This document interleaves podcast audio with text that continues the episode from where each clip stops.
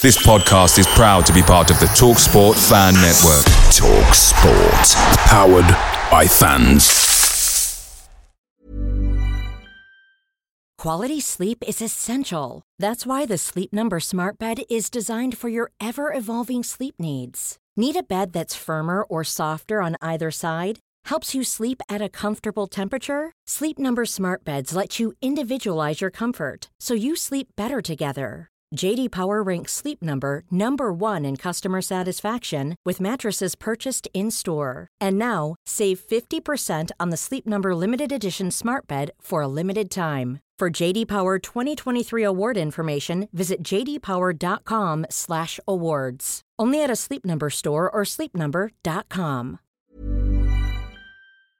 The Talksport Fan Network is proudly supported by McDelivery, bringing you the food you love. McDelivery brings a top-tier lineup of food right to your door. No matter the result, you'll always be winning with McDelivery. Order now on the McDonald's app and you'll get rewards points delivered too. So that ordering today means some tasty rewards for tomorrow. Only via app at participating restaurants. 18 plus rewards registration required. Points only on menu items, delivery fee and terms apply. See mcdonalds.com. My ambitions are to become a Champions League manager.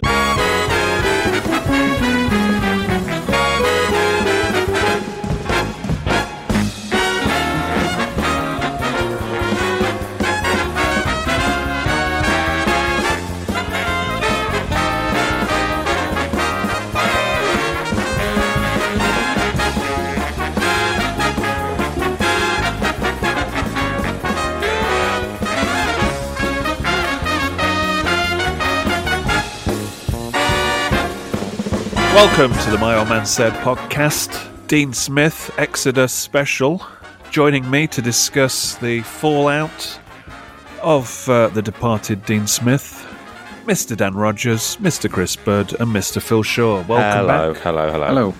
Welcome back from literally five seconds ago when we recorded the uh, the last main show. Still good to be here. Oh, he's still here, yeah. I thought you'd given up on us. No, no, no, no. I'm not like not like Christian Purslow was with with Dean Smith. Too soon. from the from the top let's uh what were your reactions from the off to this decision uh, were you uh, in the camp that thought that he needed to go were you surprised do you think that he should have had longer what what's your kind of uh, immediate take Probably all of the above, to be honest. It was I, I I saw the reasons for him. It, it, it wasn't a massive surprise, but I was also a little bit surprised. But you thought, well, it's not like it hasn't been coming. what would, would you have done I thought they potentially would have given him till Christmas, but I think by then your season's coming unravelled very quickly if it continues the way it's going. So, I would have been relegated by then. so I, I, underst- I understand that they're probably thinking, well, we still will be. with um with, with an international break, they probably thought actually now's probably as good a time as any to do it.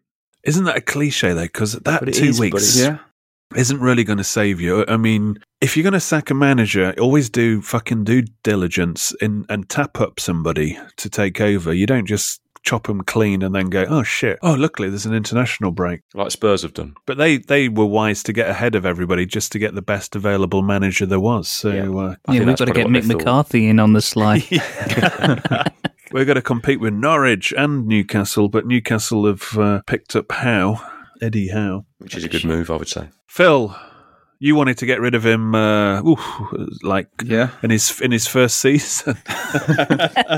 This, this is this is this is hard for me because it's like he had won me over. I thought, right, you've you've got over the the rocky spell. It's like there, there's something there, and then it's it's the lack of availability of a replacement that that surprised me. I mean, the way they were playing, you can't play like that for many more games. The, the team something's very wrong, and the only thing you can change is the manager.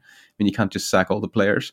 So yeah, but again, you're just looking at it and going, right, somebody has to be ready to just walk in and sort this out. But there's nobody there. Th- th- You know, there's nobody there because there's no announcement. There's no rumblings of an announcement. There's nothing. There's just wishy washy. I want this one. I want that one. because there is an interesting situation, and we'll, we'll get on to uh, replacements. But I mean, Villa, the hierarchy are all about progress, and you know this is the uh, reason uh, Purslow's put out that uh, Smith wasn't making uh, progress, so off he goes. But we're also in a situation where we need a firefighter to uh, save us this season as well. So can you get somebody who can do both tasks? I'm not so sure. But Dan, what was your take on this? No, um, absolutely wasn't surprised, and th- that's that's in part because of the reasons you said. I think that 2021 had. So you, you barely blinked when you heard the news. I wasn't surprised. No, no, not at all, really. And I think that I, I, in, some respects, I can see where Chris is coming from. That that given, I think, especially when you look at the uh, almost the obituary the club put out for Dean Smith in the video they put on Twitter, Yeah. it, it, it was that there were some highs along the way, and and and I, you know, I as much as anyone, I mean, Christ, we were we were a shambles when he joined the club, and to get us promoted was was nothing short of a miracle. I think staying up equally as much of a miracle. Yeah. Thank you, thank you, Possibly or, bigger. Orjan Nyland for. Uh, for that, Breaking the yeah, and technology. Trezeguet, yeah, and Trezeguet, Trezeguet. And Trezeguet, Trez. and, and uh, you know there, there there are things not to be forgotten about that. With that said, I think we badly lost our way. I think that there's things on off the pitch as much as on. I think I think Smith, you know, you let it go to Christmas, and I think you could be in a situation where you you're in a you know. Uh, it's- it's- you could be in a relegation dogfight very easily in this division, and it's merciless. And I think we've seen, you know, you can't you can't put on put out displays like you did against West Ham. Definitely not like we saw at St Mary's because you you Arsenal. Arsenal. Yeah. There's and and I th- there- there there were moments across you know in recent memory. I, I think that the you can't understate how damaging the late defeat against Wolves was, and it it, it, crippled translated into the body language of the players. The the post match interviews had, had become confusing, uh, uh, as confusing Yeah. as our tactics and our objectives. So I wasn't surprised. I didn't want to see him go. But it, it it got to the point where, well, parking sentiment. Well, you know, what's the plan? And someone had to make a big call, and they, they made it. I mean, to me, uh, I mean, I remember Dan when when we were in the manager hunt and uh, Smith was on the radar, and everybody was saying he was uh, like the second coming in terms of he will make us, you know, play total football and all this kind of Remember shit. it And we well, was- yeah. And we would question, well, normally when you get a manager from the lower leagues, uh, and, and you know, we were in the lower leagues in the championship, but we obviously had grand designs on the Premier League, and you know that we're looking for the next few seasons. That you get somebody who has winning in his DNA. If if they're a talented uh, Pedigree as well. I think we yeah we termed it, pedigree yeah. from the lower leagues, you are picking somebody who has got promotions to their name or has you know have done amazing things in the lower leagues uh, that suggests that uh, it's in their DNA to do better higher up. Now our concern was Smith. Uh, on the tin, it was saying wonderful attacking football, but credential wise, it was like what he'd never finish higher than seventh or eighth for Walsall or Brentford. Flash forward, hindsight, and you see Brentford performing even better without Smith and finally getting promoted and getting you know in the playoffs uh, last time. So outperforming what he ever did. And also they actually finished fifth the season before he came in. So they were better before he came in and after he came in. So that was a bit of a red flag. But at the same time, uh, one of the things I put forward was because he has, uh, you know, this style which we witnessed uh, as Villa fans, you know, to our uh, horror as we were getting beaten regularly by uh, Brentford, that you thought, well, actually, maybe these lower leagues aren't where his ethos really flourishes. Maybe he needs the canvas of the Premier League, and i.e., the canvas of better players, to actually really fulfill his potential. So that was where you know I was saying, well, yeah, it's, it's worth a shot. And you got this idea, you know, Villa supporting manager. Let's buy into this romanticism. And uh, he was obviously starting on a on a sticky wicket, although it was quite an expensively uh, assembled squad comparatively to the the Championship. Now, you know, he made some pivotal changes. He actually when Grealish came back from injury, made him captain. He actually gave uh, Grealish some fundamental advice, which Grealish really should have known that might be a good idea to score a few goals and uh, chip in with assists. I mean, that's how you're going to become uh, a Billy Big Shot. It's all right uh, having a lot of hype, but you need end product as well. And that uh, seemed to kick on uh, Grealish uh, a bit more the fact that he switched it from being a bit naive, this all out attacking ethos, and if you're 1 0 up, you should go for the seconds. That's the best form of defence. That's not going to play out in the Premier League. And that f- from the first game against Spurs, uh, we saw that in full flow. But at the same time, surviving that relegation, that, sh- that I thought that's the hardest task he's going to have at Villa is. Uh, how he got us out of that relegation, we were we were dead and buried. It was a miracle. It was Mhm. a miracle because what was it? Four games to go. After that Everton game, I thought that's that. Actually, that's Yeah. it. I think. A couple of things happened. We we had an, a, a remarkable U turn in form because we we didn't look like beating anyone, and Watford sacked Pearson for Yeah. absolutely no reason, and that was the moment where you thought, no, no way. And uh, to be fair to Smith and, and the coaching staff and the players. And Trezeguet, which I can't say. Especially Trezeguet. Trezeguet became um, Beckenbauer. Well, that's, what, that's what's happened. He's, he's he's still injured. That's what's gone wrong. He is, yeah, yeah. And and um, uh, Hourihane doesn't get a lot of credit, but all the assists in that period were, were, were him. Yeah. They were huge.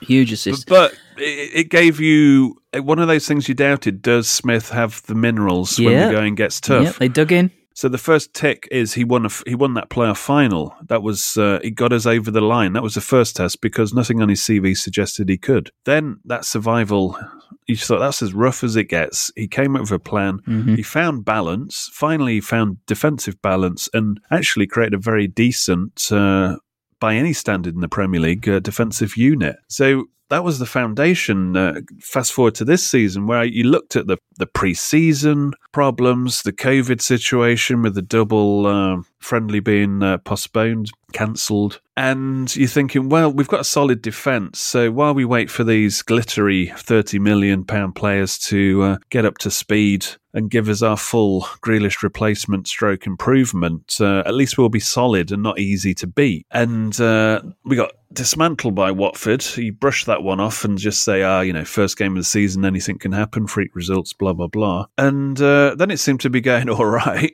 and uh, Ha ha It's- hee hee hee. the weird thing is, if you're a Villa season ticket holder and you, you just go to see the home games, that's it. You've actually only witnessed 100 minutes, let's say 10 minutes against Wolves and uh, the 90 minutes against West Ham of adversity. And so the next thing you know, Smith's gone, and it's been weird, hasn't it? Because we've been playing once at Villa Park every month. It's, it's yeah, it there's felt no- very strange. There's no kind of flow. So, I mean, when I leave uh, a match, I say to the guy next to me, "See you next month." See you next year. I've said I've said that the last couple of uh, last couple of games. So now you go back and there's no, there's different manager. It's uh, it's been uh, quite weird. So you haven't had that being dragged over the coals and the suffering of like McLeish or uh, Bruce or Lambert. the suffering the suffering is important as a Villa fan, isn't it? Because I Yeah. think we said, and uh, forgive me, it must have been in, in the previous episode now, but football fans are sometimes accused of not having of having very short memories. I feel we have good memories of where we don't want to be, and and that's because it is it is the pained.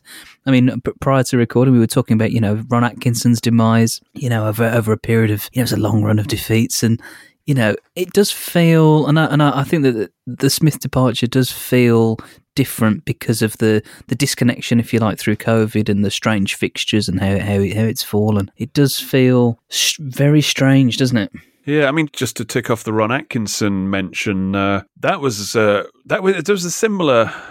I mean, Ron Atkinson was much loved at the time. I mean, because as well as being charismatic, he'd taken us uh, to second in the league in a, in a title race we perhaps should have won, which was Alex Ferguson's first title win and kickstarted their dynasty. If we'd won that, who knows what would have happened. Then we won the cup, uh, League Cup against him in the next season. And then you start off uh, 94 95 first five games of that season unbeaten. Drew the first three, then won two, if I'm not mistaken. Yep. And you're thinking, well, right, you know, we we've got we've established ourselves here as one of the uh, the the big dogs of the early Premier League uh, term. And then out of nowhere, Atkinson goes on a run where we lose nine out of ten games, and uh, that that that anomaly was a draw, so it's one point out of ten games. And uh, after we got beat by Wimbledon, I always always remember it. And you know, you get the news that Atkinson's gone, and you're like, you're kind of stunned because you're like, what just happened? There is a there is a he weird. was good. I, we all loved him. He was great. yeah. He, he brought He us trophies, brought us great times. We, he brought us success, and then within such a short space of time, consecutive games, it just it just went. That had been a very Mad. aging team, wasn't it? That was you know, It you had a lot of was, you know, but- your Ray Houghtons, your Dean Yeah, but I'm Saunders, talking about the, the span of time. Yeah, But there is it's a synergy there, though, isn't there? Could, could you know, looking looking ahead now our fixture list, could could Smith not have found himself in that Atkinson zone again? I- oh, Inevitably, Oh, yeah. inevitably, rather than yeah.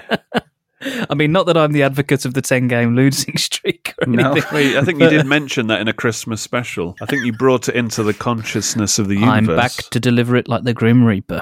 I mean, Bruno Fernandes's penalty hasn't even landed yet, and Smith's gone. That's that's just what it feels like.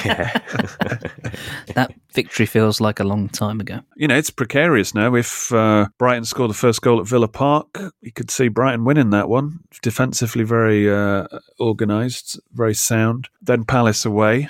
Then you've got Manchester City, Leicester, Liverpool, and that could easily be a 10 game losing streak, judging by what we've been seeing the last few weeks. And then suddenly Smith's not- there to uh, dig himself out or tweak it or however you want to phrase it and hopefully get his you know players back. My point of view, I, I was expecting at least the end of November. But also, I'm thinking, well, this isn't on Smith's shoulders uh, exclusively. No, not at We all. discussed this in the other show about the coaches, how there's no fluidity. They don't seem to be on the same wavelength. It seems stagnated. We mentioned in a previous show, it's like almost like NFL where they're calling plays on set pieces and stuff. I mean, we saw Yeah, the note, I don't like the that. note against Southampton, The note and you just was just thought pathetic. these players are not just playing freely, and uh, then it's not a well drilled unit. They're almost making it up as well. They're literally making it up as they go along, and you just got a sense all was not well. It was strange because we've seen Smith beat five of the top six. We've had great wins and performances that showed you the potential of what could happen. We, to the extent that you believed that this Villa team or the evolution of this Villa team could get into Europe. Now, and this is what uh, you know is very much the Christian Purslow and the new owners were all banking on this. This was uh, this was their trump card. The Dean Smith was their man, and now you got to rip the whole thing up. So they've they're just admitting they've made a mistake, and there's got to be damage limitation there because we are. I'm sorry, but we are a relegation contender, and any complacency thinking we're not will end us up in the bottom three. And and I do think that's what's provoked the reaction. That I think that you you know we were all sat at home uh, last season watching us playing with a, a a freedom. I mean, you just said a short while ago that you know you look at the Southampton game. It was a we were paralysed as a as a team. We were incapable of, of doing anything creative. And yet, a, mere matter of games and months ago, if you like, well, last season certainly, we played without any of that weight on our shoulders. We looked, you know, teams teams. I, I genuinely think think think that teams feared us. You know, we were we were very very dangerous on the break. You know, there were there were standout results, and the contrast that you know, if you're looking at that from as, as an ownership or looking, you know, it was it was an unrecognisable Villa team, despite and you know, parking the Grealish thing for for one moment, and you know, despite adding talent to the squad, you know, in, in terms of creativity at least. But I do Yeah. think that it was undone and undermined by uh, I think change, changes in terms of the, the, the changes in terms of the uh, the uh, backroom staff, but very very damaging tinkering. Yeah, because something went something went on with Richard O'Kelly that we we are, we don't Mm. know because if he's suddenly deciding, oh yeah, I think it's time for retirement. I think I've run my course here, or the club have decided he's run his course. He goes a lot earlier in that summer than he did. Yeah, you don't walk the week before the season. The John Terry thing seems a bit kind of. Uh, I wonder if they would set a target, uh, you know, an actual, you know, I, I'm sure there's a season target of, you know, especially under the guise of, of uh, continuous improvement as, as Purslow repeats. Because John Terry, I mean, the way this it's been spun is like, oh, you know, I, uh, I don't want to cause any disruption uh, to you guys uh, by, uh, you know, le- leaving the club mid-season to get another job. But Don't worry about disruption, uh, Terry. We'll we'll we'll handle that anyway. don't, don't you worry about We'll that. You just ourselves. you just stay on board, mate. Leave when you want. and he's still got no job. Yeah, what's he done? He's just taken time off just to get into uh, collecting NFTs or something. Don't worry, I'll be back next week. but uh, so that seemed a bit weird. So there was obviously something going on here. And I mean, we used to joke that it was the Greek chorus uh, last season. You'd have Smith with about four coaches, and they're all taking about five minutes to make a substitution. About three different iPads and That's what it used to take us 80 minutes to make a bloody change. And now uh, it doesn't look like uh, they're all kind of on side or working as a cohesive unit. But you've you've got to look at that Wolves ten minutes, and uh, No, no, I don't want to. if the dogheads want to take credit for getting rid of Smith, I think uh, they, they've got it there. Yeah, well, I mean, we're going to come on to Nanny McPhee now, but the sort of the prominence that he has. I mean, I talked about it whenever he was assistant manager in Northern Ireland. He was always in the ear of uh, Michael O'Neill. It was then. He was almost like the, the assistant instead of the set piece coach. And you know, I, I joked that Northern Ireland didn't concede from set pieces, but I've just had a quick look at what the back five was at the time, and it reminds me of when Wenger came in the Arsenal. He inherited, you know, a really good back five and didn't change it. The Northern Ireland back five at the time was Jonny Evans, McAuley, Cathcart, and Aaron Hughes. I mean, steady. Yeah. They're not they're not going to concede from set pieces. They're mm-hmm. going to head everything away, kick everything away. So MacPhee stayed there what five years, built his his reputation as a set piece person, and now whenever it's actually been challenged, I mean. That was the the Wolves game was the end of MacPhee because set pieces you've Danny Ings and you've Ollie Watkins you know marking at the back stick it's not it shouldn't be it just shouldn't be Yeah, and uh, and also that I mean, it's, a kind of a when you're watching uh, the touchline. It used to be Neil Cutler was always in the era of, of Smith, and uh, I mean, I after the playoff final, I bumped into him at the the club's hotel, and I asked him. I said, I mean, in a jokingly fashion, I said, you know, what, why are you always whispering in Dean Smith's ear during the game? Because you know, it's not it's not the common thing for goalkeeping coaches to do. He's like coaching the whole game. It's not just uh, it's nothing to do with goalkeeping. And he said, you know, you got to make yourself look busy, haven't you? I mean, you know, we, we were just like joking. But here, here we have another situation where the fucking set piece coach is constantly standing next to Smith and in his ear. and and taking credit for completely innocuous run of the mill Yeah. parts of the football game as well. That just because someone scores a header or a, a- you know like, like the Hause, I was watching a rerun of the Hause goal against Manchester United, and it was celebrated as though he he'd actually Yeah. headed it in himself, and you know, it was the It's most near post mundane corner. header. You know, it was a great. Yeah. Did you see Alex Ferguson standing there with minor coaches around him No. constantly? and this You is maybe this is maybe the problem is would Smith have said no to anything I mean, this is is his too nice persona coming back to haunt him by saying, "Oh, Dean, we're, we're bringing in a set piece coach. Is that okay? Yeah, yeah, yeah. Or, uh, Richard O'Kelly has to go though because I mean he'll just get in the way. Oh, okay, okay, yeah. You just Yeah, get the Rich doesn't buy into our analytics way. It's Yeah. the modern way. He's got to go. He's a bit of a dinosaur. Yeah, He's too old. it's, that's, That's what, it is. what- It's that's just- what they would think. You just think Bit of "Yeah, br- ageism, casual Yeah. ageism. Yep. It's just, it's just like there had to be a point in time where Smith went, you know what? No, we don't need him. Uh, I think it was working okay. We don't need this. It was just a symptom, wasn't it? Too of- many cooks. Yeah, yeah, exactly Very that. so. Exactly and trying to reinvent the wheel. You know, when you've, as I said in the, the previous show we did, you know, when you've had some massive transitions happen over the summer period, the last thing you need to do is start tweaking things that you don't need to tweak because then the players get confused with the message. They don't even know what the message is half the time, potentially. And it plants that seed of doubt. The the other person who, personally, I've got no, again nothing against him, but you've got a very very well respected coach in Shakespeare also whispering in Yeah. Smith's ear, and it must bring some indecision that you know Smith's got to where he has by making his own calls, if you like, and all of a sudden you've got Nanny McPhee, Shakespeare, and and company. But this is during a game. Yeah. I, I would expect this kind of input on the training grounds and uh, in you know up to, in in the build up, etc. But during game, I never saw a manager court counsel as much as he did. And uh, Unless he's unless he wants the stats, you know, they'll have people up in the stand, won't they, doing their real time analytics, and they'll be straight in the ear of. I know it usually used to be John Terry, didn't it? He was always on his little mic thing, so they'll be constantly. But you you got to pick your moments. You can't just run a game through a bloody Excel spreadsheet. That's just champ manager. You've actually got to see it with your eyes and go, okay, this isn't working.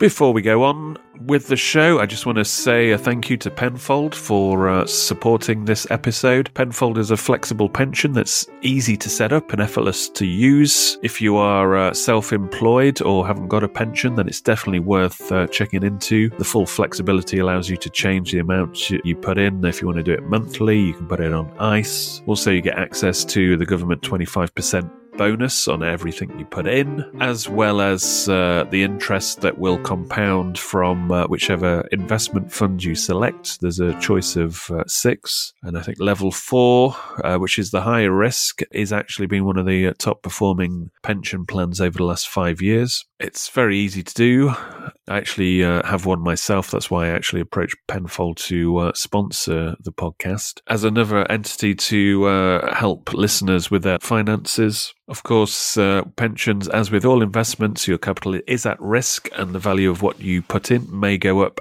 as well as down. But as a listener of the My Old Man Said podcast, you will get a £50 bonus if you go to Get Penfold, P E N F O L D dot com slash moms, M O M S. So uh, check it out. And as I said, uh, it literally just take five minutes to uh, set up and you can run it from your mobile phone. Hey, I'm Ryan Reynolds. Recently, I asked Mint Mobile's legal team if big wireless companies are allowed to raise prices due to inflation. They said yes. And then when I asked if raising prices technically violates those onerous two year contracts, they said, What the f are you talking about, you insane Hollywood ass? F- So to recap, we're cutting the price of Mint Unlimited from $30 a month to just $15 a month. Give it a try at mintmobile.com slash switch. $45 upfront for three months plus taxes and fees. Promo for new customers for limited time. Unlimited more than 40 gigabytes per month. Slows. Full terms at mintmobile.com. Quality sleep is essential. That's why the Sleep Number Smart Bed is designed for your ever evolving sleep needs. Need a bed that's firmer or softer on either side? Helps you sleep at a comfortable temperature? Sleep Number Smart Beds let you individualize your comfort so you sleep better together. JD Power ranks Sleep Number number 1 in customer satisfaction with mattresses purchased in-store. And now, save 50% on the Sleep Number limited edition Smart Bed for a limited time. For JD Power 2023 award information, visit jdpower.com/awards. Only at a Sleep Number store or sleepnumber.com. Picture the scene. All of your mates around, you've got your McNugget share boxes ready to go. Partner this with your team playing champagne football. Perfect. Order McDelivery now on the McDonald's app. There's nothing quite like a McDelivery. At participating restaurants, 18 plus serving times, delivery fee, and terms apply. See McDonald's.com.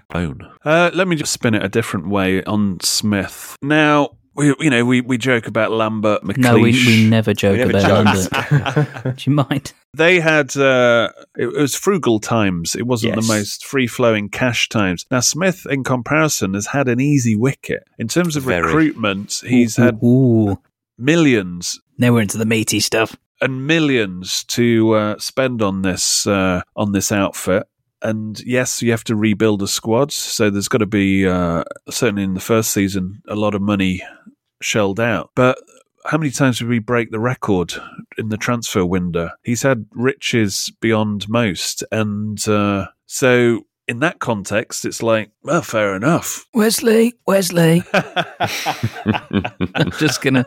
Ali Samatta, Ali Samatta. Well, I mean, in, in defending Smith, well, he could have gone earlier, but I think they threw uh, Jesus in, in, under the bus to kind of distract everybody. Borja Baston. Yeah, the way he was made out to be the reason of our uh, almost relegation was a bit convenient uh, for my liking. But anyway, back to Smith. he, he's had he has had riches, and uh, you know he's made them work at times. But this consistency was. Uh, was an issue. I mean, the start of this season, there's huge mitigating circumstances. Uh, I mean, massive mitigating circumstances in terms of not being able to play your uh, never starting the hundred million pound package of uh, Buendia, Bailey, and Ings, which.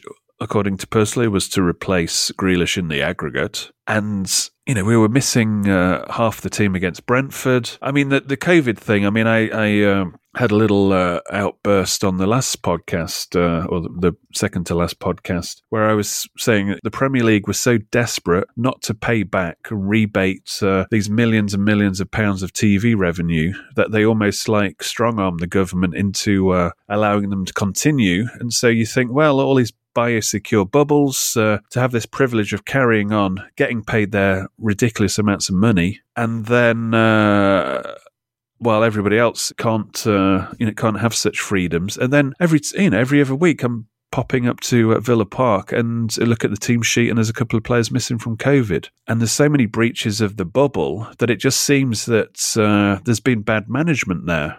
Certainly been ill discipline on and off the field. That's been a theme for, unfortunately, far too long.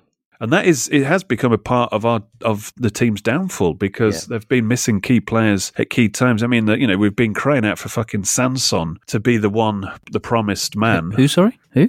And Burs- uh, you know, Burson. Burson. and she- you know, the la- the last reason why he was out, it was COVID related, and you think, oh, for fuck's sake! And Mm. you know, going going back to. Uh, there was an article in the the Guardian by a guest writer from who scored uh, that website, the stats website, where they said the whole premise of the article was the Villa didn't get a defensive midfielder, and that is the reason why uh, Villa find themselves in this situation. Throwing a few stats, blah blah blah. There was no mention at all of uh, Mr. Morgan Sanson, stroke Burson. and he was the man bought ahead of the transfer window. He would have come in the summer, but they got him in January because of the shit that was going down at Marseille at the time. They were quite smug that they got a player that was being touted around, uh, I think when West Ham were interested in him, uh, around, you know, 25, 30 million. They got him for, you know, 14 to 16 million a minute. true that, true that. And uh, he came to the, uh, I haven't got the exact quotes in front of me, but he said, I love this team spirit. I'm a warrior. You know, I want to fight, blah, blah, blah. And then obviously the club have sold him to Grealish because Grealish did an interview and he said, "Oh, you know, like we got, you know, there's good things happening here. We got Sanson in to bring some bite into the midfield." So this was a genuine box to box guy that would have been the man. And uh, Just turns out he's made out of tracing paper. And people were saying, "Oh, we need midfielders," blah blah blah. I mean, there, was- there was some guy uh, I, I saw some supporters say, uh, you know, when when we sold Grealish, we expected another hundred million to be spent, and it's like, well, saying every fan thought that. I mean, I'm sorry, but I put up multiple tweets saying uh, if you were listening to what Purslow said, and also I asked him how many players are coming in this window to his face, and he said, ah, two or three. That was it. Ings was that, you know, that was it in terms of big buys. And uh, you know, I got flack people saying, "Oh no, you know, uh, you know, you don't know what you're talking about. There's going to be more players. Don't you worry. This is August the fifth, and nothing came in." Now, Smith said. I don't want to be stockpiling midfielders, and you know he's right in that context because he had Sanson who had been injured and you know hadn't done much last season, and you got McGinn, you got Douglas Luiz, you got Nakamba, And you had some of the young lads who were starting to emerge. yeah, if you start getting other players in, then you suddenly you're really blocking the path of the young players. They had faith in Ramsey as well. And you're looking at McGinn, you're looking at Luiz, you're thinking, you know, if Sanson comes good, that's, you know, that should be all right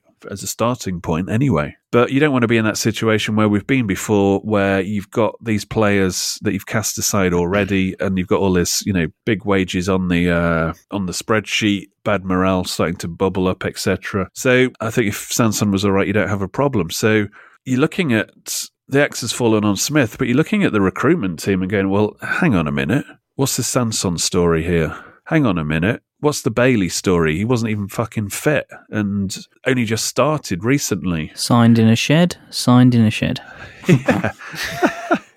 And what's with Buendia? He's just not up to Best speed. player for Norwich. Best player for Norwich. He wants to leave the pitch after half uh, after an hour every game. Yeah, he's not used to having to run. There's other people uh, culpable here, and this includes the players. I mean, Jesus Christ. Yeah, some of the application on the field has been atrocious. I mean, it was a good team spirit. I thought this Villa team. I mean, it's dissipated, hasn't it? It- it- people in the club would say to me, "This is the best it's been for you know quite a while." Blah blah blah. And now it, you can just see through the cracks. I mean, even Mings's uh, farewell to Dean Smith message just short and sharp. See ya. no, and, and I think that's. I mean, we we've covered many of these Villa squads where you. I mean, we're going back to pre-relegation or the relegation season. As much as we might might not want to, that you- We're you could- experts. we are. We we are. We are None of these like Larry come lately. Uh, No, none we'll, of these. we'll do a podcast when we're winning. Uh, happy clappers. no, no yogurt for us. Yeah, we found one Um, at rock bottom. We were there. We were there when we we we thought that that Micah Richards would be a good idea, and et al. Um, we've been through Let that. Scott might come good. Well, but that but that really was the doldrums, and and At the moment, it's a minor flesh wound. yeah. yeah, and we'll we'll take our pound of flesh. We've got long memories, and I, I think the, the way that the way that Smith has, has lost his way so badly here is is is almost part of the frustration, isn't it? That that you know. It was not so long ago we were promised a theme park by a by a Chinese phantom. people need to get some people need to get some perspective on, on one hand. yeah, I'm back. Is, Um, is he still incarcerated? you can roll that. Um, was it the James Bond yeah, Blofeld music now? Uh, where were we? I don't know. I'm just going to throw this one in. This uh, this wasn't like Dean Smith sacked after the game. This was uh, let's let him have a Saturday night out. Let him walk the dog Sunday morning. Then we'll sack him. So he's obviously they've obviously had talks Now, what do you think Smith's argument for staying was? You've you've handcuffed me to idiots. Where, where's my coaching staff? What, what have you done to them?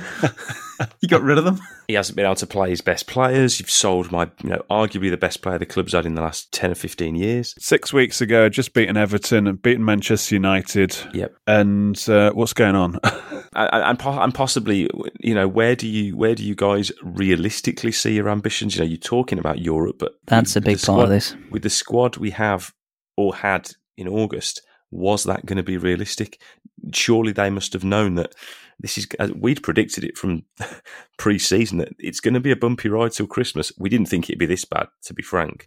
I But did. knew we weren't. We, we weren't. Gonna,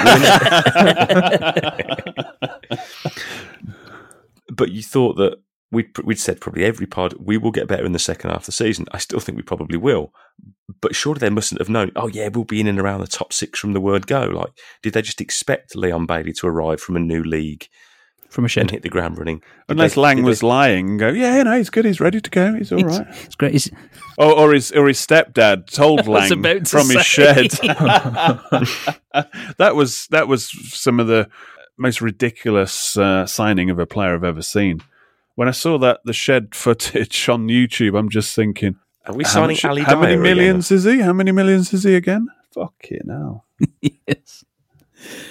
But yeah, I mean, whatever manager in the circumstances that Smith had in terms of the pre-season, in terms of the availability of players, And look, the international breaks, he's had no time with the players. Martinez said that, didn't he, before Southampton? that We've barely trained together as a squad. Well, well, and the South American lads have been in South America surely as much as they have been in Yeah. Estonia, and Not in the uh, as much as they have in Croatia. Birmingham, in Croatia, and yeah, I, I would have played hardball with them in that initial one. Yep. And I, I'd have kicked some asses over this COVID. You can't have players turning up with COVID all the fucking time. No, I no, mean, no, no. Doesn't the penny drop the first time it happened? I mean, they they closed the camp down twice. This, this is what happened. All these things that we sort of like sort of t- tried to ignore, which is the the signing of Bailey, which was a bit panicked in the shed. Then the, the friendlies that were postponed with COVID. Then just getting Salernitana and their Zeus kits over just for a, a Sunday kickabout, and we all thought, oh yes, it's fine. We'll be well prepared for the start of the season. Bearing in mind, Yeah. Smith had had 10 days of isolation Yeah. himself, hadn't Yeah.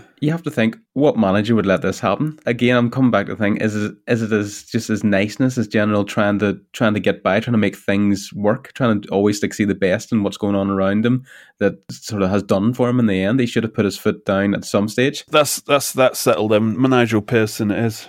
Finally, you Pin ostrich. people to the floor. Yeah, he Oh, would have been he would have been a Villa manager already if it wasn't for the Chinese phantom uh, deciding he wanted uh, a bit of glitter with old uh, Roberto Di Matteo, who I completely forget every time I mention his name that he was a manager of Aston Villa. and responsible for Henry Lansbury. Hmm.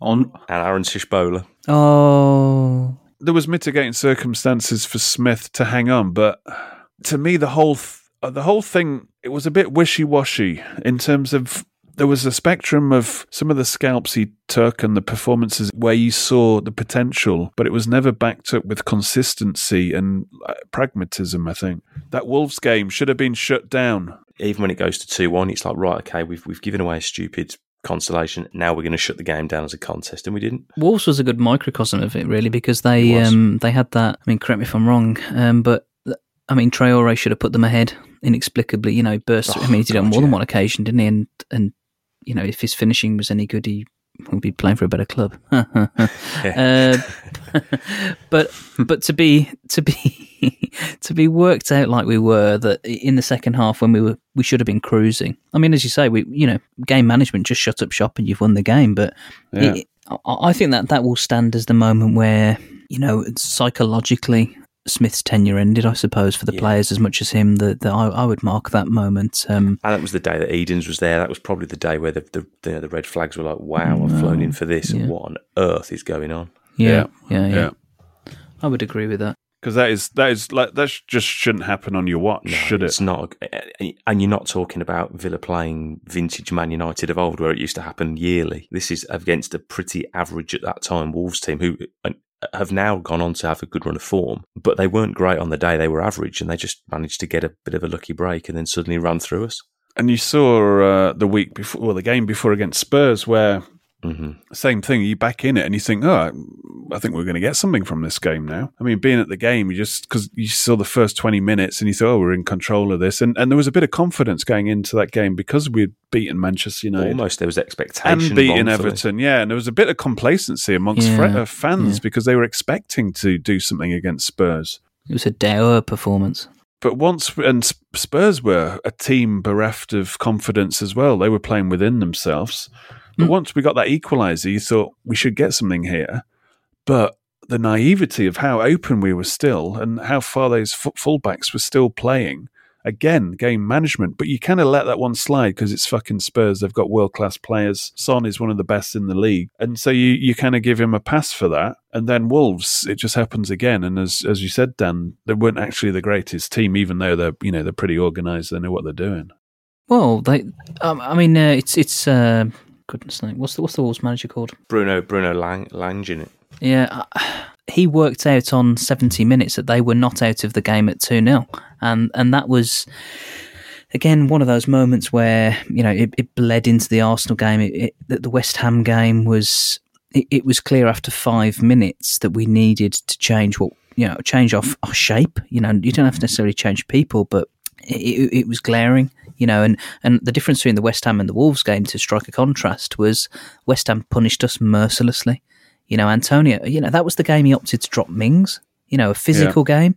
A re- Ridiculous ab- decision. You know, it mental. Absolutely. That's, that's just Shearer and Gullit again, isn't it? You've Ah. that pic, you've that picture of Gullit behind, or sorry, Shearer behind Gullit on that rainy night, just looking at him, and you're just going, Yeah. Gullit's days are numbered. But then, even worse than that, Konsa gets sent off and he has to bring Mings on. I mean, if he's going to stick to his guns, he brings on Tuanzebe, although that would have got even worse, but still. No, no, absolutely right, and it, it that that's where bad luck compounds bad decisions. That Yeah, agreed. it, it, You're not helping yourself. well, it doesn't allow any space for it. That's the thing. No. What one thing that was kind of set in stone was, uh, and and the the kind of rock of why Villa were half decent in in uh, you know the last year or so was the Mings and Konsa centre back partnership. So in the first game, you're reverting back to a back four after this kind of uh, back three, which all three centre backs were uncomfortable. Konsa was in no man's land a lot of the times, and you know Mings has pulled over so much because of Targett's positioning that you think, right, if we're going back to the back four, let's play the, the best back four that we've got that's tried and tested, which is Mings alongside Konsa. And when he dropped him, I just thought, why are you going weak against West Ham? West Ham, like one of the best, they're hot right now, one of the best teams, and that you know lost me there a bit. And in Antonio, a technically excellent striker at the peak of his physical power. It was, you know, d- d- very different players, but it, it would be like doing the same thing against a Drogba or a, you know, a, it, it struck me as a, you, he was making decisions based upon the old system and the old mistakes rather than, as you say, going, "Do you know what, we'll go back to what we knew worked and, and start afresh. Um, and that, that, that will have resonated through the squad. That it, it, it coincided with, um, and I, and I forget the game now where where Mings' temperament showed a couple of times in, in those games where he, he made some poor on field decisions, and there's the one where he throws the ball over the bar when he's already been booked, and you think, what are you doing, man? You know, heads heads gone moment. But that's the kind of thing that you know. A a figurehead, um, you know, he's obviously he's, he's outspoken, but in a in a He's erudite and he's yeah, in an isn't he? intellectual way. You know, he's not a he's not a stupid guy, and you think you know that the, the squad will be talking, and you think uh, d- does that that will impact upon the standing that someone like Smith, who had been you know relatively consistent to that point, and as, as I said earlier in this piece, really that it, it aligns with when Yeah. your coaching staff are changed, you've got change in personnel, you the, the the results start falling apart, strange decisions are being made, and then before you know it, you're five you're five games deep. Yeah, and you see, and your senior players are stood there on the pitch arguing, going, "What are we doing here? We don't know what we're doing." Yeah, get the ball in the fucking box, as McGinn said. As McGinn did say, didn't he, just Yeah. before half time, Yeah. Southampton. this is the thing these coaching staff trying to reinvent the wheel and actually making us less effective putting indecision in the players' minds they don't know what the fuck's go- going on you don't recognize them from uh, previous performances N- not as if they're all playing uh, you know 10 out of 10 games but you know there's a, a, a level and what their consistency level is and you're just not actually even seeing that Well, I've spoke before. I mean, with Targett, you, we've seen the biggest um, swing, if you like, in terms of overall performance and displays.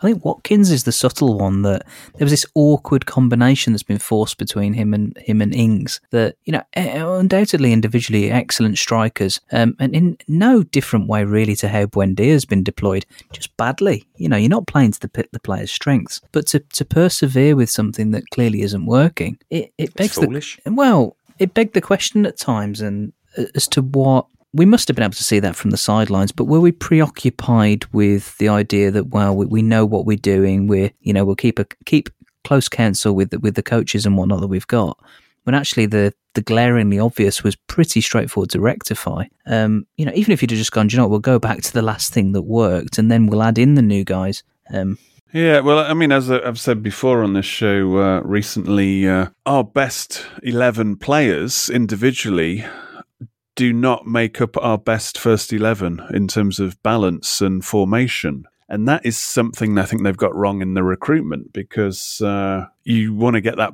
best your best eleven players that you've got. Hopefully, No. you've got them in the positions so it actually makes up a potentially a balanced team. And none of us still, you know, we're into November, none of us know what our best team is yet. We haven't seen it. We don't know. We- We've got an idea what it could be, but no one really knows. oh, I do. I whoever's coming, I Oh, pray tell. whoever's going to come in next, what are they going to do with this misshapen bunch? Well, this is this is the question I was asking myself, and why I was disappointed in the timing of uh, Smith's dismissal. And this isn't a, a Smith in or Smith out conversation because, as as we've been talking, and hopefully you've gauged, uh, listener, there's uh, there's there's pros and cons right across the board, and uh, it's hard to uh, have a distinct. I mean, the overall picture of of, of Smith's full potential, sh- shall we say? There is definitely potential there, but there's also weakness there. But my uh, doubt was like, oh, we really hemorrhaging ourselves here because we've got this is no joke what we've got coming up. I mean, you know, we're, was saying we need points from these three November games because December turns into a nightmare. Seven games, and you're starting with three of the toughest games uh, of the season, if you count Leicester as one of those. Uh, the others being Liverpool, Manchester City. So this is it's it's not going to look good, and you know how these things unfray because confidence gets sapped. You suddenly get this losing mentality. Teams turn up fancying to beat you, and it suddenly goes wrong very quick. And we've already we've already seen infighting on the pitch. We've seen total indecision because the players don't know. I've got a fucking idea what's going on with the coaches. And if you take the only constant out, Smith, does this improve or? Uh, hamper our chances of survival because I think that's my starting point at the moment is how I'm thinking about the season is staying up because uh, I, I, I think new sort of laser focused ideas from anyone will refresh the players because they're not bad players. Let's be frank. This is not a bad set of players. Um, just having an actual plan and sticking to it may work. I think. It, I think I need to see other it- people leave man management wise. Yeah, I think so. It's, it's a case you need to bring somebody in who's bullish, who says, "I'm coming in with my team. These are my guys." Like a Mourinho would do. You know, it'd be a clean slate. I'm the boss, and these are my guys, and these are our ideas. This is So how we're gonna Mourinho play, it is then? and it's very simple. Yeah, Mourinho is. That solves that in the podcast. He just went to Roma just to get a bit of sun while the summer was uh, in its dying embers. nice food. yeah. But you know, if it's not the right fit or there's no respond, it's a it's a dangerous game. And if they start losing, because you know, if you look at the bookies, uh, the old uh, five game losing accumulator to turn it into a ten game losing streak is kind of attractive at this moment. It is hard to argue with that. I mean, somebody asked me on Twitter, they went, who's next for the Villa job? And I went, "Mm, I mean, I don't know if he wants to quit boxing, but Canelo could do it. I wouldn't mind seeing him have a quick go. But no, in- in all seriousness, Chris is right. Someone needs to come in, and it, it is a put your foot down job. It's it's they like need to be in charge. yes, they do need to be in charge. They need to say, right, you're not good enough. You're not playing the right position. I don't even know. If I don't you're even know why. Villa Just- bought you.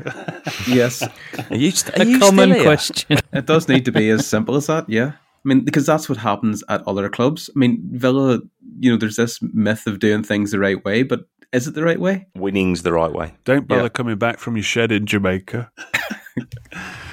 uh, dear. But looking looking down the, the candidates, I don't know. I, it's, it's, It's not. It's it's not like you know. For example, when say O'Leary left, and everyone was like, "Right, O'Neill is the man. This and everyone would go, well, he's the obvious fit. There is no obvious fit there where you go, he's a banker, he'll be good. There's loads of guys who I think are sideward steps. There's lots of unprovens. There's not many guys who are like, yeah, he's done it before at the level we are and at the level we want or to be. managers that are promising that we could actually uh, basically take off a team, Prize away. big dog style. bounded by the fact that, as we rightly observed earlier, that you've got to arrest a concerning slide first and then Mm-hmm. align yourself with the continuous improvement master plan. Yeah. Not an e- not an easy task because you could find you could be the perfect person to turn things around in the short term, Big Sam, uh, or tactics, Tim, tactics, Tim. It's uh, listen. This is um. I mean, football's a, f- a very strange, strange business at the moment, and business being the underlined word in that. That you know, short short termism could could stretch even in, in this next phase. Where I go back to what I said before, especially with the with the run of fixtures we've got now, we cannot. The club cannot contemplate relegation. If I was, uh, let's say, uh, the most promising uh, manager that was on Villa's list, and I was uh, attached at a club, and Villa approached me, I'd look at the fixtures, and I'll and I would say, uh, "Oh, oh, uh, uh, promise the wife uh, a bit of a holiday early December." or oh, unfortunately, I've in my contract I've got to have a uh, Four weeks yeah, four notice. weeks notice, which would get me out of that Liverpool, uh, Manchester City, Leicester, and the first game would be against Norwich. I just wait until I just wait until after that That'd be- Christmas run of games. That'd well. be Have Dean Christmas Smith's off. first game at Carrow Road. I'm sure of this. It's de- it's definitely a difficult wicket because you're coming into a club with highly ambitious owners who've spent a lot of money. They're very, very, you know, they've got high expectations. The fan base have a high expectation. You know, the disparity of where we want to be to the reality of where we are at the moment is as big as it's been in a long time. Another another factor, sorry to jump in, Chris, is that this isn't a universally accepted decision, Yeah. and and uh, everyone's absolutely entitled to their opinion. Many many people listening to this, I'm sure, will will not be impressed with the decision or will be undecided still, or very much of the opinion that he should be given more time. But we, we, we are where we are, and uh, it's it's it's a big call on the on the club's part. But my reason for mentioning it is that that, that it, for the first time it puts a otherwise positive ownership and hierarchy at potential odds with the fan base after a huge a huge Yeah. Recovery. hundred percent under the Yeah. spotlight now. And what what I was going to uh, add add to that was if you were buying into Villa on the up. You're looking at last season how we faded off at the end of the season. Not the first manager to have uh, a season of two halves. Uh, how we started badly in the first one, but it recovered. You, you're putting all this down to teething problems, uh, and you understand the situation. Rebuilding a squad in the Premier League, having to try to get it up to speed, uh, losing a few key players last season. This season, nightmare of mitigating circumstances. So you can see the progress and you know this isn't going to be a success overnight because we didn't actually we weren't like for example Leicester where they won consecutive titles moved up the leagues they built a unif- you know unity and a, a uniform team that had a spirit. Even Brentford. and, yeah even Brentford. So when they got promoted into the Premier League they had that season where of adjustment which Villa have had uh, you know when they got promoted uh, the time before uh, this time you know back in the Graham Taylor years. And but because they had that core of unity because they'd played together a lot of those players for you know a few seasons and bonded. They you know they went on to win the league. Now i thought villa still had the remnants of the team that had gone on that championship journey but you know they, these were loans like your mings was a loan el ghazi was a loan. These are players that were put together. So you thought well now now they're permanent. This is teething troubles as as these players bond together. And and anything that was kind of going wrong you thought well no smith is still you know the revelation this year was we can beat the top six teams like regularly. And so that was another tick that we're going in the right direction. And these things you just you, you know you, you saw the long term picture. Now there is no long term picture. That is the problem here. And as we've both uh, me and dan have both referenced uh, there's that duality now of you need somebody to save our fucking asses this season but also kick on with a long term plan of improvement and that's difficult because a, a manager could come in and go, "I like him, him, and him, but those three guys have got to go. I'm going to need X amount of money. I need this player and this player." I mean, this is why I think they've moved now because it allows somebody to come in, evaluate, get a plan ready for January. Bearing in mind you're going to be going into a the difficult market. It's difficult for everyone, whether you've got money or not. Um, And some managers might just go, "Do you know what? It's a no from me. Yeah, I mean, just just end with Steven Gerrard is the uh, a hype choice. I, I'm a bit uncomfortable with players who, for, sorry, former players who are really. It's in the same way that uh, uncomfortable with people seeing look don't look back in anger on the Holte when you know it's so synonymous with uh, big big Manchester City supporting band. It's like the Gerrard thing. It's like you just know where his heart is and what he's he's just waiting for Klopp to uh, keel over. Klopp to pop. That's the end game. And it'd be the same with Terry, wouldn't it? Yeah. Yeah, in in reality, yeah. The only one, obviously, with someone like a Lampard is, of course, he had his chance and relatively blew it. So, well, I don't buy into that. It has to be one of our own. Uh, it's their their uh, allegiance is so strong. Well, these are like club Oh, he's a one man fucking team, isn't he? One team man. So that's a weird. And, and Terry would say the same thing. Uh, Okay, he had a brief dalliance with Villa, hence why uh, we kind of uh, can sleep at night with him uh, being our coach. But as a manager, he's, he's so. I mean, as soon as he left the club, it's all about Chelsea. You know, on the social medias or whatever. He he's a Chelsea man, and you know, good luck to him. Uh, you completely understand why. Gerrard Terry combo it is then. Yeah, it's just a matter of who's the manager and who's the assistant. I think the owners are looking at it going, we need like a, a sort of like a sexy appointment that's got We some need some clout." razzmatazz because this is a different realm. You know, we thinking, oh, Aston Villa, we won the, the the European Cup or whatever. Every season that passes, we are, you know, the the the further away the from it, mass funnily money in the in the TV rights is a great leveler. And Southampton, for example, they've made mincemeat out of us in the Premier League. They have a, a better record against Villa in the Premier League than we do against them. And recently, our, our record is shocking. So Bearing in mind they're a team that went down to League One. yeah. So we are, you know, we're losing our gravitas quickly. And that's one of the reasons I like Dean Smith because we were kind of doing our own thing and uh, we were reinventing ourselves, weren't we? reinventing And- and that- from within. Mm, And, the fans really bought into it, I think, and the players did. There was a real identity. I agree, and that that's the great shame of this. And And I think it was given away too cheaply. That's why I'm disappointed. I think it's just you've thrown away the bigger picture too cheaply, and you've basically you're starting from scratch, and that's kind of dangerous when you look at the landscape and the possibilities. oh, the, uh, the changing manager manager at this stage is brings with it. I wouldn't say greater risk, but definite risk. There's just one question to ask: Dean Smith, underrated or overrated? Overrated. Why? I'll go. I'm gonna I'll- go. I'm gonna go under. I'm going to go over as well. I have to stick with my original opinion. Yeah, well, I'm in, in term. I think the uh, sacking him now is overrated. The thing, the thing, it goes, and this is a very simplistic thing. When he first joined Villa, that I, I remember mentioning on the podcast three years ago, three years ago, Yeah, that some Brentford fans we were at the uh, British British Masters, and uh, we happened to be stood next to some Brentford fans at the tea, and they they said that when when things are going well, Smith is an excellent manager, but when the chips are down, then you'll see.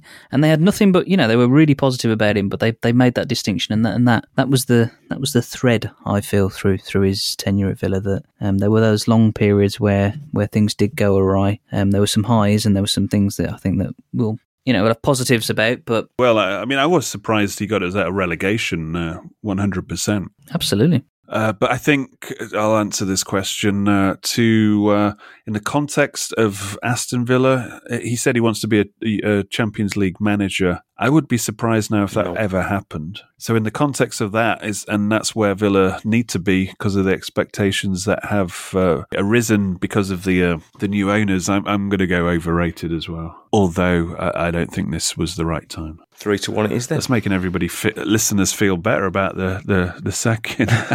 I'm I'm not happy about it. I'll I'll tell you that. I, I am disappointed because this this it's basically an admittance of failure by everybody else at the club.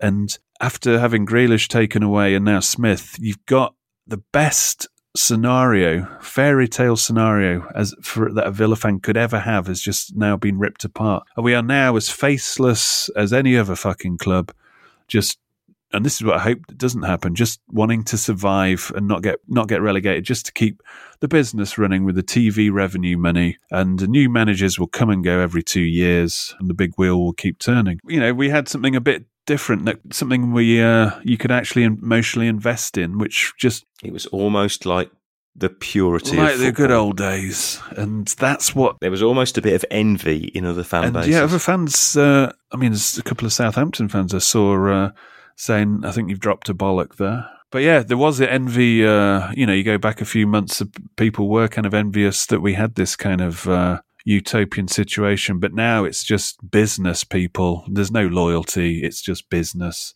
If the people in No. power Yeah. aren't doing the job, then they, you know, where we, you know, they can go. I mean, my, my final thought is that it isn't like we're in a scenario that Spurs had where in Nuno you've got a, a reasonable manager, but one that they weren't sure about. But as soon as they knew Conte was available, it was like, right, we're going in. We can get our guy. I don't see this as Villa where Purslow and those guys are going, we've got the guy we think we want here, and this is the window to get him. I don't think it's that. There, is no obvious fit here. There's no banker. Whoever comes in is a risk. And it could work. Hopefully, you know, touch wood, someone comes in sooner rather than later. Hit the ground running, new manager bounce, and all that sort of stuff. Everything's hunky dory. But as Dan said a few times, we've got long memories. So I'm just looking at the plan in front of us, uh, and uh, from yesteryear, the under and over uh, rated, and a list of players. Great names So I'm just thinking of if that was a list of potential old players uh, to manage, I think John McCoon would be the best. the second, assistant manager Michael Oakes.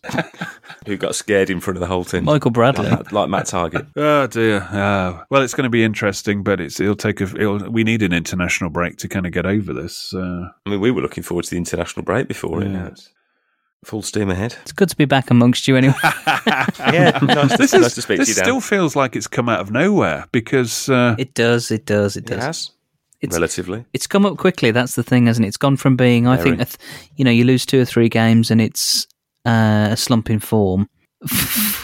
Defeats four and five and you've lost your manager. That's that's a weird. uh, yeah, yeah, it is weird. Because Villa Park, and you know, you, you listen to the away fans, uh, Southampton uh, supporting Dean Smith, Villa Park supporting Dean Smith. You know, we went down to ten men against West Ham. Dean Smith, Cloughton Blue Army, Upper Holte for you know sustained length of time, and that thought hasn't even entertained my head in terms of uh, you know it being a discussion. As uh, I mean, there's people going Smith out, Smith out on Twitter, but you don't know what the context there. They've they've just got they haven't got a real name. There's there's no uh, consequence to their actions. You don't know if it's a 12 year old kid. It's just uh, somebody brought up on Football Manager where you know you get sacked after four games or whatever. That's a reflection of the, as I mentioned earlier, the, the reconnection with the club, and that's why this is a pivotal moment for for the hierarchy now because they've got to they, they've they've you know you've lost Grealish, which was that organic connection to the club where you you know um but but with Smith you it, it, it was you know you had some of the pedigree where you were saying right you've you've dragged us to the Premier League and we've retained it and he's a fan and we we're beating teams, and you you say, well, if you know this is clearly progress overall, and from where we'd been with a joke of an owner, and you know countless uh, managers and, and countless, frankly, players who, who, who didn't appear bothered or not to play for the shirts, to to in quite a quick period. That dissolving away, if you like, and I think the fear is that one, we don't want to go back there, but also we don't want to go back to a place where you don't feel um, uh, you don't feel that connection to your football club or that people care about your football club who are who are essentially custodians of it. So um, the the next um, the next appointment is is really important, not just because we don't want the season to become an absolute shambles, but because uh, losing that, you know, and it's you lose your fans again, and it, they're, they're hard earned and easy lost. Uh, sorry, just to update the uh, the season ticket. What's the waiting list count? Season ticket waiting. Oh, it's gone up another fifty thousand. It's a hundred hundred and thirty five thousand at the moment. That's impressive because Villa fans they just love this kind of shit. they all love suffering and. Uh, That's a podcast title. Queuing up to get the bed sheets out. Uh, but yeah, so just to end, uh, it was kind of a bolt out of the blue because 100 minutes of adversity at Villa Park, like essentially, I mean, you know, you go and watch us win shit games or whatever. You know, the Newcastle game, Everton didn't play very well for the first hour, then won the game. But that's that's the run of the mill. That is that's football. That's how it goes. So when I say adversity, that 10 minutes against Wolves and the West Ham game, and you know, Villa get beat by West Ham, no biggie. They you know they've just beaten bloody uh, Liverpool. And then you look at the away fixtures at the start of the season, first six away fixtures, four of them against uh, the tops, you know, the Super League six Chelsea, Manchester United, Arsenal, Spurs. If you're telling me at the start of the season we're going to get three points from all those, I'm thinking "Pff, that's, you know, that's kind of par the cause. If you get three draws, that's a decent return, well, historically anyway. So that's why it's weird. Because did you expect to win all those four away games? No, you fucking didn't. Would you uh, expect Villa to have lost a home game? Potentially, yes. Even you know, potentially two. But it, it's just kind of. Uh, especially when if you know if you were told that the injury situation. So it is kind of a but that's why I think it's a bit rash. But people will say, well, you know, calendar year, twenty five games, whatever, seven wins, whatever, whatever. But yeah, it's a season where. In that season, the thing that was making us tick was the Grealish Barkley combo. Both got injured bad times. Once the season fell away, seasons fall away. You either finish strongly because you're still after something, but that that team. I mean, that's another thing about Smith is the streak. There's bad streaks he goes on. So you know, I'm not crying into my pillow tonight. It's like, well, he has his weaknesses. So yeah, but are you getting us a better manager? That is the thing that everybody at Smith out never, not one of them came up with a suggestion. Not one of them had an idea because it's easy to be negative and just say, yeah, Smith out, that's it. And that's the problem Aston Villa now have now is to solve the problem of this season and uh, get somebody in who can actually continue and improve the team because uh, we know what happens just based on the last uh, 10 years if uh, you don't get the fans buying into it. But as I've, you know as I've said I, I, think we've given up something and it was probably worth giving it one more go because the alternate's never going to be as good. But who knows? Who knows indeed. And you, you would think you know, as of the news breaking, and obviously they would have known beforehand, but there'll be a few of those players who were looking in the mirror going, yeah, I probably haven't showered myself in glory. Oh, yeah, no, there's, there's, there's a, you could name a load of, uh, there's only been probably Cash, Martinez, uh, that's probably Camber when he's had his moments. moments. Ings had a few good moments. Yeah, Ings, but there's a few of those boys. I mean, Luiz has been kind of steady. Mc, uh, McGinn hot, hot and cold, but you know the likes of Konsa, Targett, Tuanzebe. I don't know what's gone wrong there. You look at the amount of guys we had last year who were like in the top two, three, four, five in all their stat columns for their position, headers won, all those sorts of things, all these barometers, and you think, yeah, these guys are doing it. You know, Konsa and Mings were right in the business end of all your lists. Watkins was scoring a goal every other week. Um, you know, you had Cash Targett on either side. You know, you had combinations all over the field. That's one of the big things for me as, as a team. And the manager's going to have to come in and go, I need to know what my best team is, and I need to know what my combinations are. I need to know how to get the best out of these guys and who to put with yeah. them.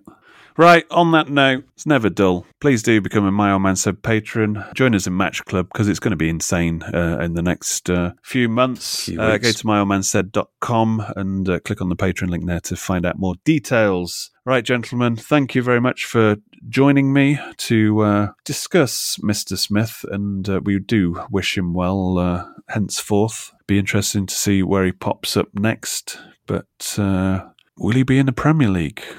That is the question. Until next time, enjoy the international break, and it's goodbye from me, and it's goodbye from them. Goodbye.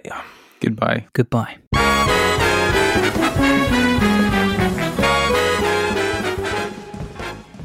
Away days are great, but there's nothing quite like playing at home. The same goes for McDonald's. Maximize your home ground advantage with McDelivery. Order now on the McDonald's app. At participating restaurants, 18 plus serving times, delivery fee, and terms apply. See McDonald's.com.